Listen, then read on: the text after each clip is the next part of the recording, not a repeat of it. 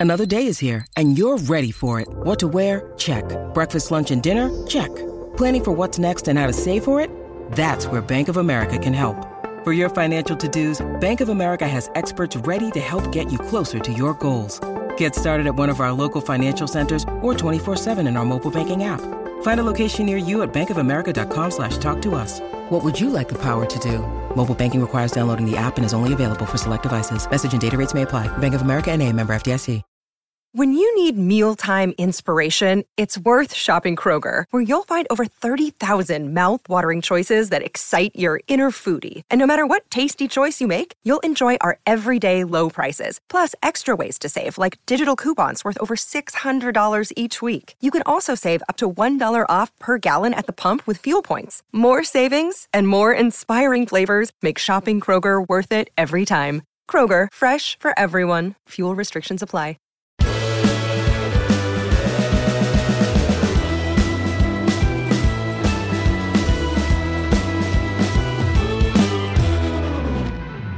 Hello there, everybody, and welcome to the Talking City podcast brought to you by the Manchester Evening News. My name is Dan Murphy, and joining me today, as ever, and isn't it good to say that again, is Mr. Simon Bajkowski. Si, how's it going? Yeah, very well, thanks. Dan, how are you? Yeah, I'm all good. Me, Rita's rain as ever, and it's you know it's been an incredible week for Manchester City as well. Not least because they have twice vanquished Chelsea in a matter of days. The latest one, of course, coming in the FA Cup um, this weekend on Sunday. A 4 0 victory, an emphatic victory at that. Two goals from Riyad Mahrez, one from Phil Foden, and another from Julian Alvarez. Uh, yeah, it's been quite the um, quite a successful few days for City, playing Chelsea twice and winning twice. Um, but was this game more a case of City being really good or a case of Chelsea being really, really bad? I don't think Chelsea were really, really bad. I was kind of discussing it with someone at the game, and they, they weren't like, it wasn't like anyone was like three out of ten. They were just kind of like all five, five and a half. It was just like not quite there. Um, obviously, they've got loads of injuries, um, but the fans obviously weren't very happy either, um, chanting for, for Roman Abramovich and Thomas Tuchel. So clearly, there's there's a big. Uh, upset with with fans not having either Graham Potter or or Todd Boehly to um, to sort of support really. So City took advantage of that in a way that they didn't on Thursday night. I'd say um, it was pretty clear from the outset that City were the better team. And three quick goals. I mean, the, the first one is is brilliant from Mahrez. The second one is awful from Kai Havertz and the third one is, is a brilliant City goal. And once that happened, you know, the second half was a was a non-event. Um, City knew they were in the the next round, and Chelsea knew they were in the next round. Really, they, they had a bit of a more of a go, but it it never looked like City were in were in trouble. So you know, you can only beat what's in front of you. But I think they, they've still beaten Chelsea twice in in four days, like you say, which is which should be kind of noticed by everyone else. Yeah, and, and, I think as you mentioned on last week's pod, it's kind of a blow to Chelsea as well to lose twice to City in such quick succession. Further down that Premier League, they don't like they'll be stake any sort of challenge, maybe even for the top four, let alone the um, the title. If things don't turn around quickly, you know, with the way they may well be spending in January, um, that could change, but it doesn't look like that in the minute. And then obviously being knocked out of the FA Cup, they got to the final last year, losing. Um, was it actually City they knocked out on the way to that final as well, or at least one of them? There was the cup competitions were basically simultaneous last year, weren't they? With Chelsea and Liverpool both getting to the finals. But I say it deals a significant blow to Chelsea's kind of season, going out of pretty much two competitions. And well, as you mentioned, I think Chelsea. I know I said they were bad there. It's just like they were uninspiring. They were kind of like competent for a bit of it. And I think some of the young players they've got look really good. I think Lewis Hall actually looks like a real player. He, he, I think it was against City in the Carabao Cup, wasn't it? Earlier this season when he played and should have scored at least once when he went through on Ederson. He looks like a really good player. But they just, um, I should say, it doesn't look like they've been they're buying into Potter at the minute, which is a shame because he's clearly a talented coach, but he's been left with quite an imbalanced squad, and it's just that Mahrez now, who we'll kind of move on to, he's kind of found his form again. But before last few weeks, he was probably City's um, the bottom of City's attacking pecking order, you'd say, and he's better than any any forward Chelsea have got um, by some distance. Yeah, definitely. Um, I, I, liked Lewis Hall's performance. I thought, you know, Mahrez skinned him in the first five minutes, and you thought, oh, we could be on for a sort of classic experience pro takes apart young defender, and that really didn't happen, which is which is credit to to him. But when you've got players like Riyad Mahrez who can just pop in free kicks like it's nobody's business, then you, that is one of City's strengths that they've got players who can score score from anything really. Um, and you know, there's nothing more disheartening, I think, as a as a team who's struggling and, and going up against it than you know you you don't want to give away the free kick, but you, you give away a free kick kind of 30, 30 yards out, um, and then someone just pops it in the top corner, and you're like all the work that you've done to to keep the scores level and stay in the game, um, and then that happens. But yeah, it, it, was just kind of like a, a, a bland performance from Chelsea. I think they, you know, they've not they've not got a great striker, and they really didn't um, look like they had any threat. I don't I don't think Ortega had one save to make or very very, very little to do. Um, so it was a, a, comprehensive win for City, and I, I think Chelsea's expected goals was like 0.09 which is just ludicrous and especially ludicrously low for a for a top six game. So, so City absolutely controlled the game and dominated um, in a way that they they really didn't in the first half at Stamford Bridge.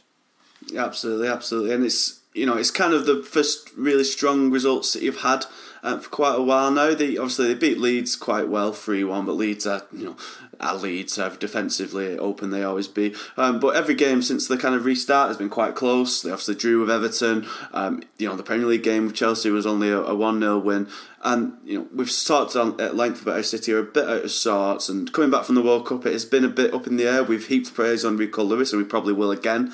But it's been kind of strange how Walker and Cancelo have been slow getting back in. Obviously, there's been Foden on the bench.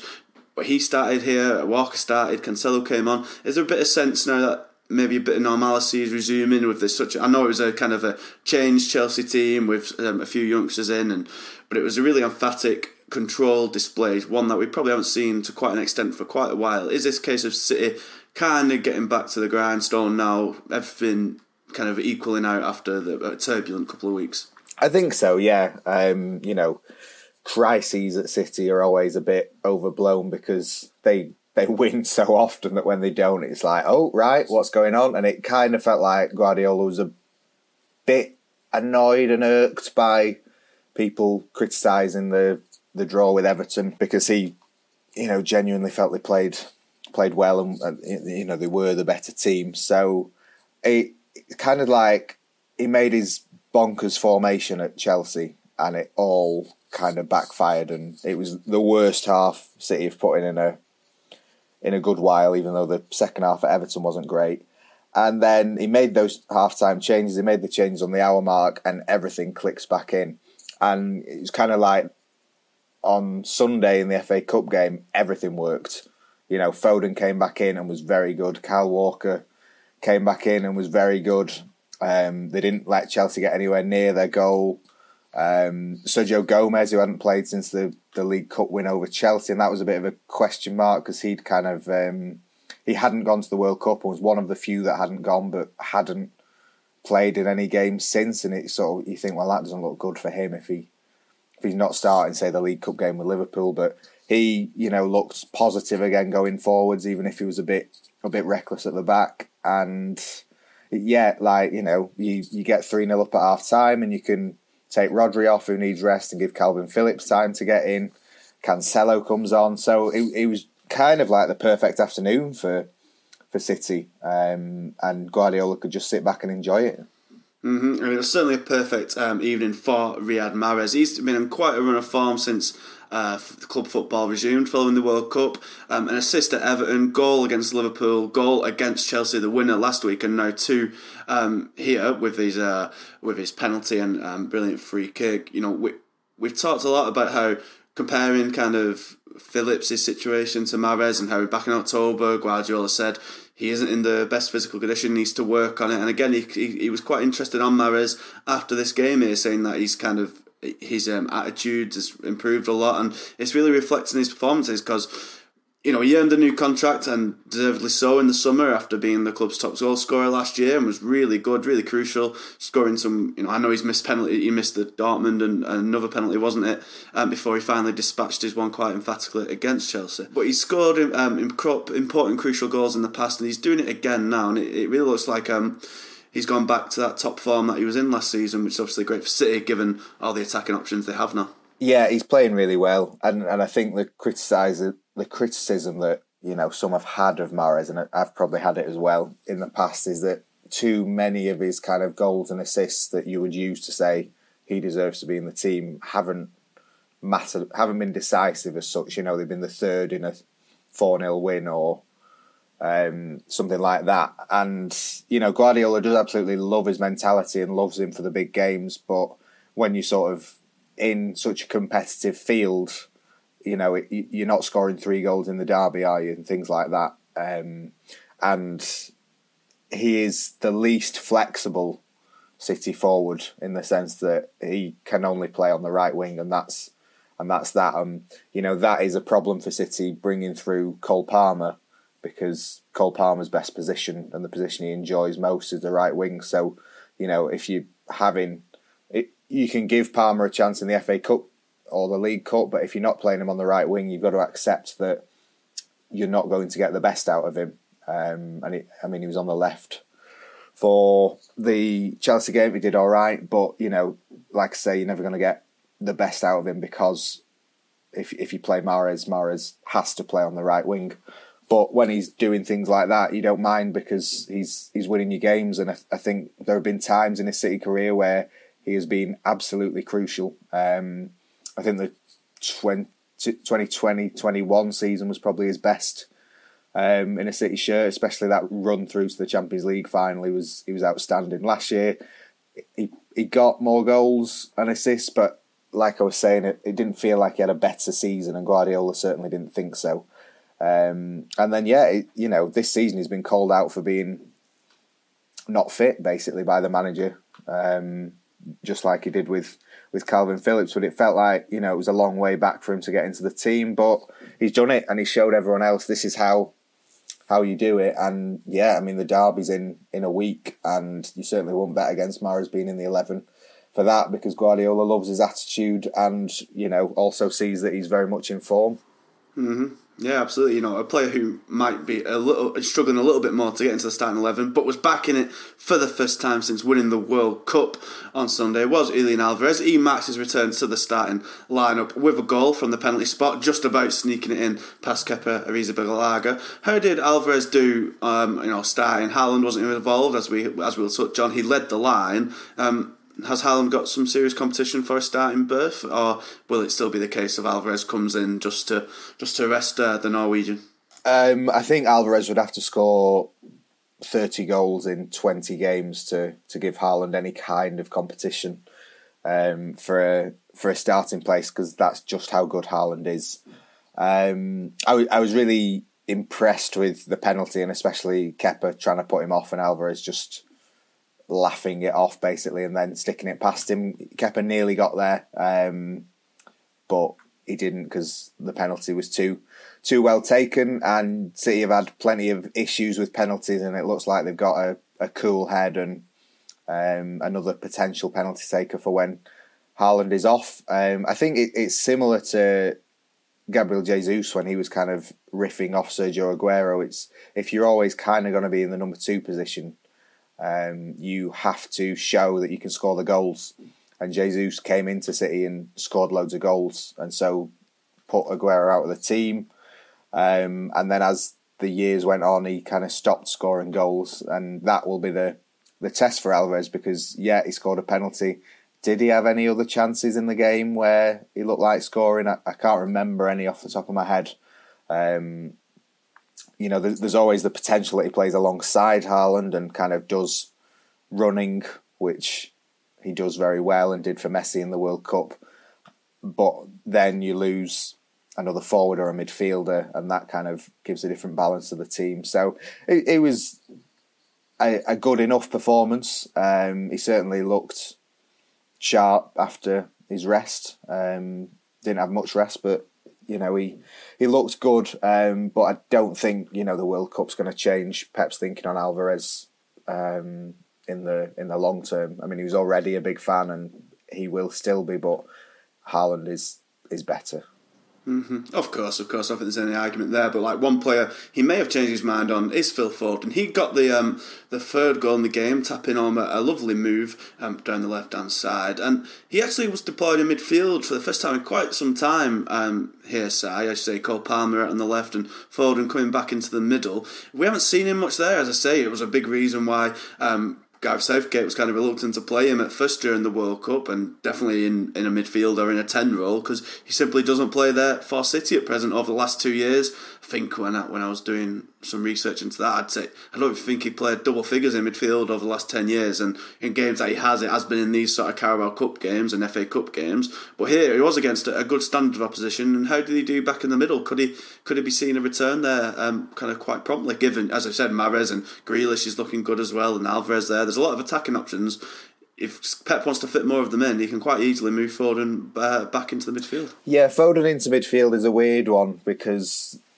he came through the academy as a midfielder, and Pep sees his future in the middle, and Kevin De Bruyne sees his future in the middle. But they both said that he's not quite there yet. He's not quite disciplined enough to play that role. And I mean, also he kind of gave them a threat from the wide positions when they didn't have a number nine that they wouldn't have had um, otherwise. And you know, you think back to him scoring three in the derby, and that's the kind of thing he can do from out wide. Um, but City have a big decision coming up, or two big decisions coming up, in the sense that you know Ilkay Gundogan's out of contract at the end of the year, and Bernardo Silva has said again that you know he will be open to to leaving.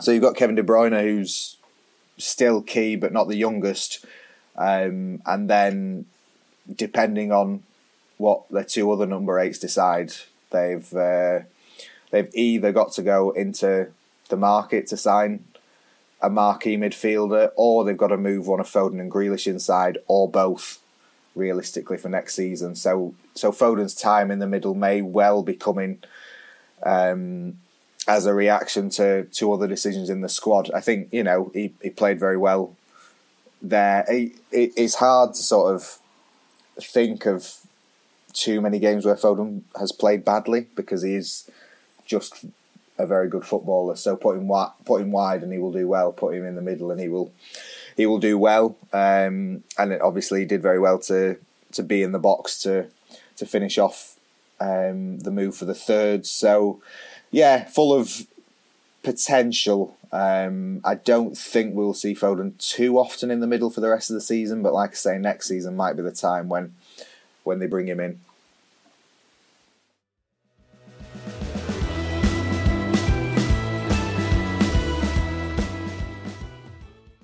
We'll talk more about the kind of the upcoming derby in next week's.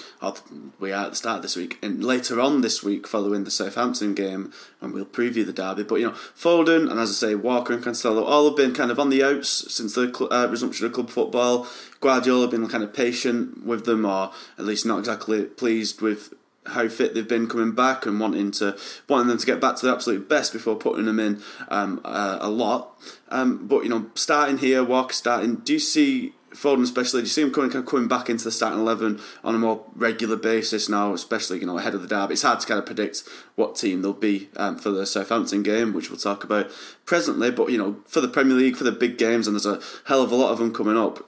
Are, is Foden, Walker, and Cancelo are they kind of more back in the, the starting frame now? Yeah, I think Walker and Cancelo are seen as the best left back and right back. I think there's a, sort of more pressure on Cancelo in the sense that um, City have Ake and Laporte who can play left back. I know Stones and Akanji can play right back, but Walker's a bit ahead of Cancelo, I would say, just for his his defensive ability. You would like to think that Foden comes back in more. I mean, when Guardiola has been asked why he was left out against Leeds and Everton, it was that Guardiola wanted more more passes from uh, from Grealish and Mahrez to kind of keep the tempo and not leave City too open to counters. Like we've seen now against Chelsea, what happens when you play a team that is more ready to to attack you.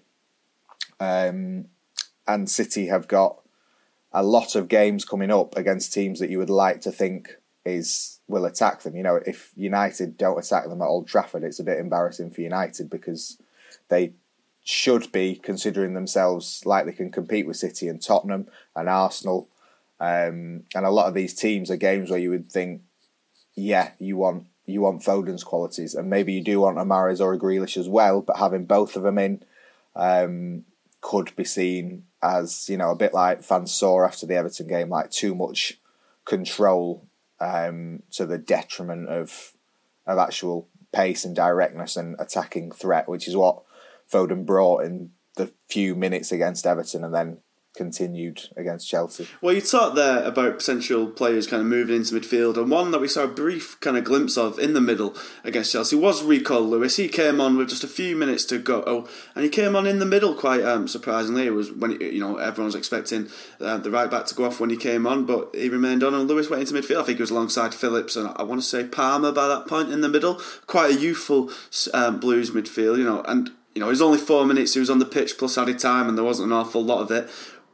I think the fact that you know we've we've we've praised Lewis plenty over the last few weeks, and rightly so. But I think the fact that Guardiola already trusts him in not only right back, and as we've seen, kind of tucking in from right back into midfield, but to actually just be in midfield as itself, it, it kind of speaks volumes of how much he trusts this barely turned eighteen year old already. And as I said, I don't think even with Foden, I don't think we've seen him put any sort of this level of trust in any youth player before, apart from maybe Messi. but you know, I think Messi is a bit of a different kettle of fish there. Yeah, it, like I, have been saying, we are in very much in new territory with um, with Rico Lewis. I, have not checked, but I think Lewis himself is up to uh, what's the on? He's pretty much played the equivalent of six full games already for City, and about 13, 12, 13 appearances, I'd say. It yeah, like it's, it's about it's about 540 minutes, um, and that is remarkable. Like I would, I will check, but I'd like to know how much Foden played in his first season or his second season, and it, it's kind of about this time when usually you know you get a glimpse of the youngsters and then they fade away because City are then at the business end of competitions. But I don't really think we'll see that with Lewis because like Guardiola said, he has exceeded their expectations and is is seen as an option um, in the first team. And like you say, like yeah, predominantly he's a right back, but he spent so long in central midfield that if Guardiola wants to re- give rest to Rodri, um, or if Phillips can't can't do that, or also needs rest if he's playing, uh, you know, Phillips is down to start at Southampton on Wednesday, but with extra um, having barely played 90 minutes for for so long, will he be able to last 90 minutes? If not, Lewis is is an option where kind of last month maybe he wasn't. So it is a real find for City uh, this this season, and the, the fact that you know Guardiola is willing to keep giving him minutes shows that he's still got the right attitude. Because again, if Guardiola isn't entirely happy with you, he won't put you on. Absolutely, and I've just got Phil Foden's first season stats up here, uh, 2017-18. Now, uh, maths is not my shot, uh, strong suit, but from about 10 first team games, I think, um, in the Champions League and in the Premier League and in the Carabao Cup, I've got his minutes at around between 300 and 400 um, for the whole season. So, you know, Lewis has already surpassed that in both in both appearances and minutes. And you, as you, and I agree, it's not like Taylor Harwood Bellis came in for a couple of League Cup games and we think, oh, he looks really good. Maybe he'll have a, a presence going forward. And I'm sure there's a few more here and there you could name. But with Lewis, it just already feels like he's a fulcrum member of the first team.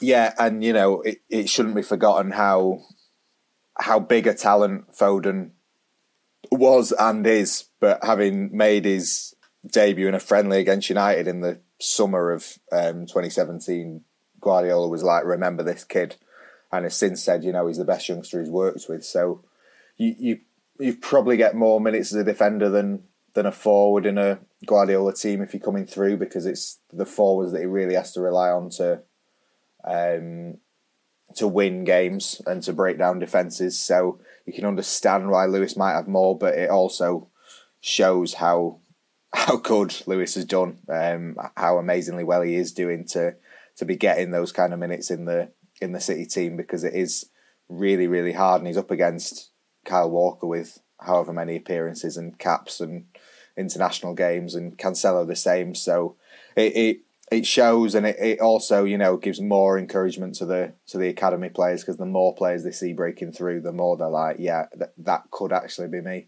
Absolutely, absolutely. I'm sure there's plenty more to come. And just to wrap up, um, the Chelsea kind of review, that um, it's quite uh, quite telling that there's no Erling Haaland or Kevin De Bruyne involved at all. Science City, but you know, um, really one without any drama whatsoever. Really comprehensive, and that's really good going, and that's really good to know. You know, we we know Haaland's got um, a few injury problems, and you know, well, not problems at the minute, but you know, they could strike at any time given his kind of not the best record, and De Bruyne, you know, getting on as well. Um, not been, not had the cleanest bill of health over the last few years. So the fact that City are kind of getting on really comfortably without either certainly bodes well, especially as we said numerous times with such a hectic fixture schedule coming up. Yeah, I mean, I said like every call Guardiola made came off, and that included the bench being able to lead to sort of put De Bruyne, Haaland, Gundogan, Stones, Ake on the bench was was good, but being able to keep them there was was really good. Um, it, it's a funny one really because like Chelsea at home in the FA Cup or Southampton away in the League Cup, which is harder, and you'd probably say Chelsea at first, but with the injuries um, Chelsea have got, and then Southampton's a quarter final, so win this game, and you get closer to the trophy than you will if you beat Chelsea in the FA Cup. And the FA Cup is kind of it kind of is important to City, but just because of the way the calendar works, they tend to give it all for the Carabao, and then by the time the FA Cup rolls around, it's before or after a big Champions League game or Premier League game, and City have had a habit in the last few years of just picking a a bad team for Champions League for FA Cup semi-finals and kind of going out limply, and that is a shame, but kind of shows that the Carabao takes more priority just because of the way the calendar falls. So you know, beating Chelsea is is a big thing, and beating Chelsea twice is a big thing, and you know they've not got the best draw with probably Arsenal at home. Um, but it is a home game, and, and also, you know, everyone's looking for weaknesses in Arsenal, and if City take them to the cleaners at the Etihad on and at the end of January, that's going to give them a lift for going to to the Emirates. I think it's mid Feb they go, so you know that is um, another opportunity for them to to make ground in the league. I would say if they can do that in the same way that teams will be looking at them thinking, yeah, they've beaten Chelsea twice in a week. They they're quite good. So it's it's it's good that Guardiola has all of it, his players that he left on the bench available for for Southampton to get them nearer to that first trophy of the season. Absolutely. Well, let's talk about that FA Cup draw because if City, as you say, want to advance further, they may have to face Arsenal or uh, League One's Oxford United. Those two teams will face off in the last um, FA Cup game of this round. There's a potential for an upset. We've seen Stevenage pull off a massive one against Aston Villa as um, City were soundly beating Chelsea, so that's a good one for the uh, for the TV uh, choosers of games, wasn't it? A really sound choice there. But um, I say Arsenal. It'll be the weekend of the 28th of January. Um, the game will take place. Um, should should Arsenal get through. And then, as you say, the, the final league meeting, uh, the first league meeting, I should say, will come just a couple of weeks later on the weekend. Oh no, on fifteenth of February. Um, you know, we bemoan the fact that the orig- the first match at the Emirates or the Etihad, sorry, got kind of postponed um, due to the uh, the passing of the Queen, and that would have been.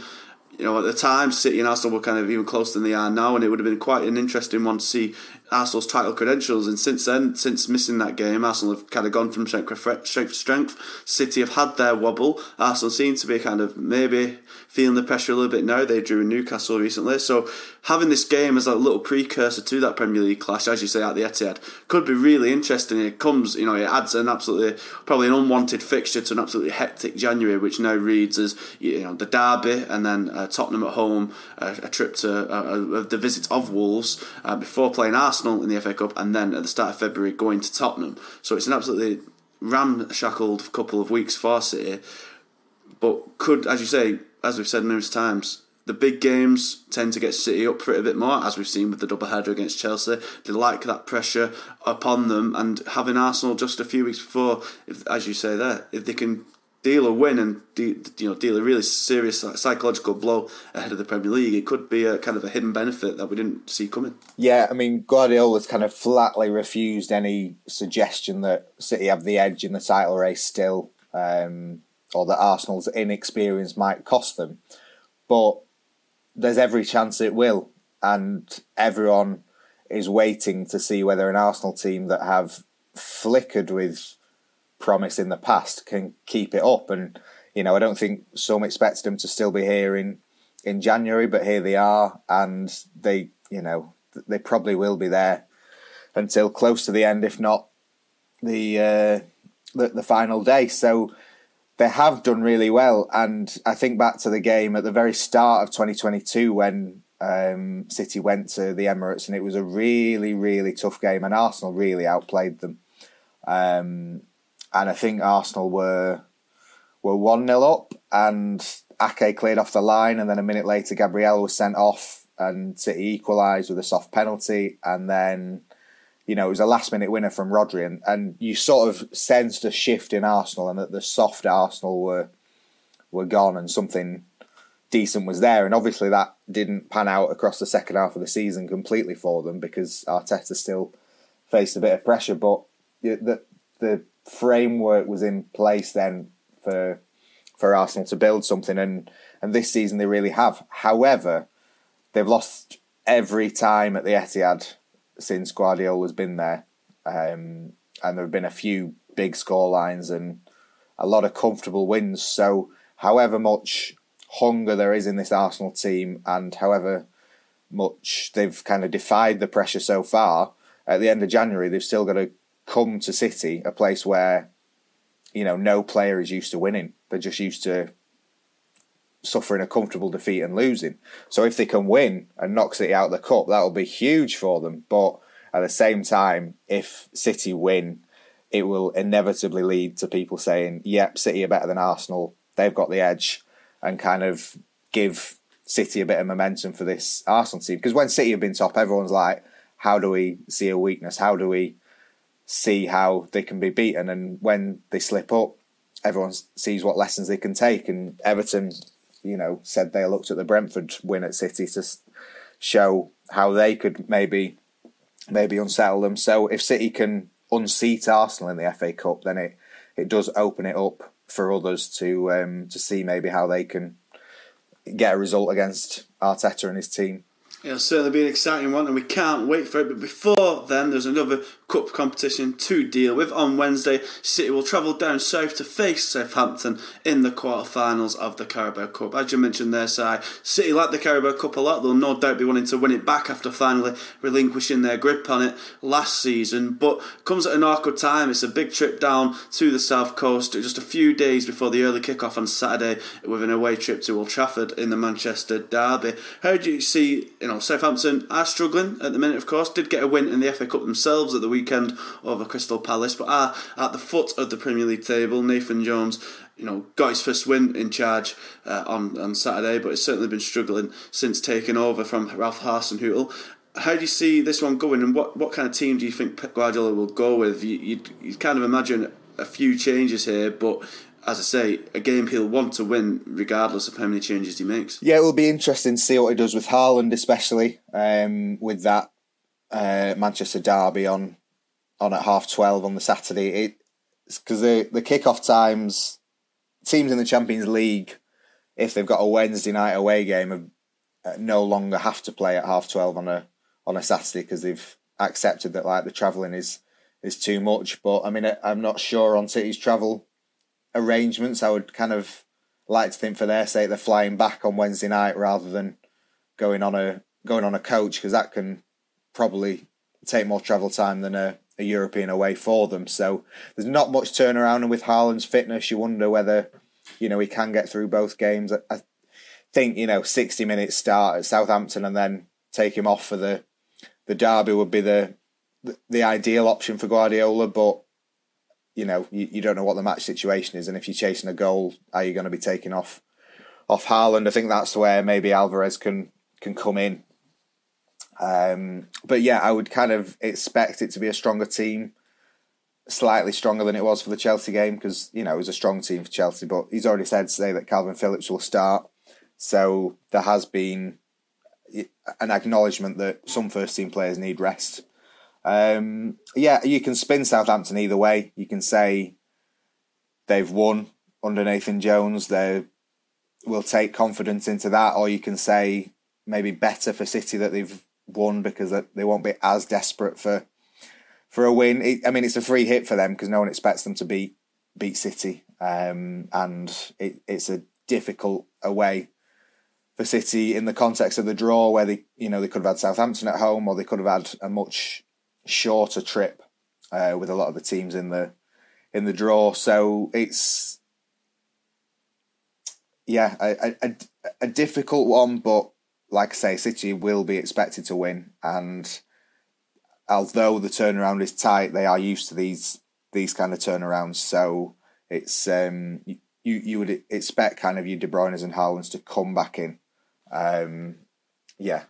Yeah, and, and kind of the added complication, I guess, of the Carabao Cup is that it's still a two-legged semi-final, despite the kind of truncated calendar and whatnot that's coming. You know, it leads to some great games, draws depending. Um, but it, it, I can see it being a bit of an issue this time around, given the truncated nature of the season. Should City advance past Southampton, the two semi-final legs will be kind of the the last week of January, and then the the kind of last couple of days or first week of February, like kind of wedged in between their a potential uh, game against Arsenal, definitely a game against Tottenham, and then the other game against Arsenal. It, it really is going to be an absolutely hectic calendar for City, and the real challenge for Guardiola is going to be man- managing that small squad he's got and the injuries, and where it is really important for Phillips to get a good load of minutes in his legs and start getting, you know, start performing um, to any sort of level after his kind of uh, disappointing start, of course. And yeah, it's going to, it's going to, it's going to be quite a challenge negotiating this. And as Guardiola has said often, no one knows what's going to happen after the World Cup. I think most teams have pretty, you know, apart from Chelsea, who've been absolutely ravaged, everyone else is pretty much not really, from my viewpoint anyway, haven't suffered a massive upturn in injuries to any extent but I think we'll soon start seeing now with the fatigue with so many games. Of course, the Champions League resumes in February as well. This will be the real kind of testing grounds of you know of City and Arsenal and any other would be challenges. I mean, they're going to get United in the semis, aren't they? If if both make it through. Oh yeah, three games was, in a month. I think it was consecutive years they got them in the semi final. Um, and yeah, I mean they've played. They'll play Chelsea four times this year maybe more with the Champions League. Liverpool three times, maybe more with the Champions Four. Leagues. Four, yeah, yeah, yeah, yeah. So, um, so it's kind of made for them to play another big team again, but um, without getting kind of too far ahead. City's biggest weakness under Guardiola has been knockout ties, um, and you know they've a, a lot has gone against them in the Champions League, and they've not quite managed the Champions League well.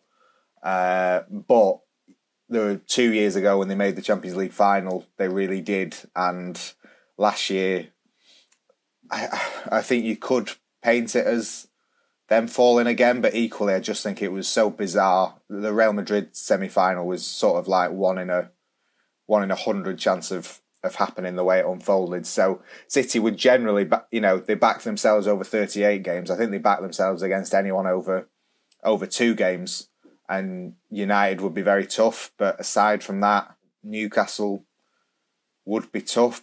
Leicester, Forest, Wolves, um, Charlton, if they get past United. Charlton, yeah. So um, I, I don't think um, you know, it, it, it's bad in the sense that it's another game in the calendar, and you can see why one-legged semi-finals would make sense. But at the same time, City would prefer um, two legs rather than one leg because it reduces their chance of of suffering a, a shock. I would say as heavy favourites for any tie in any competition they they go into. So um, yeah, yeah, it's uh, get past Southampton first and I should say, for all the chat of Arsenal in the fourth round, Oxford might might beat them tonight and cause a big shock. So um, we we probably can't talk too much about ties that haven't haven't happened yet. But um, I, I think there are no there are no real demons for City should they make it past Southampton.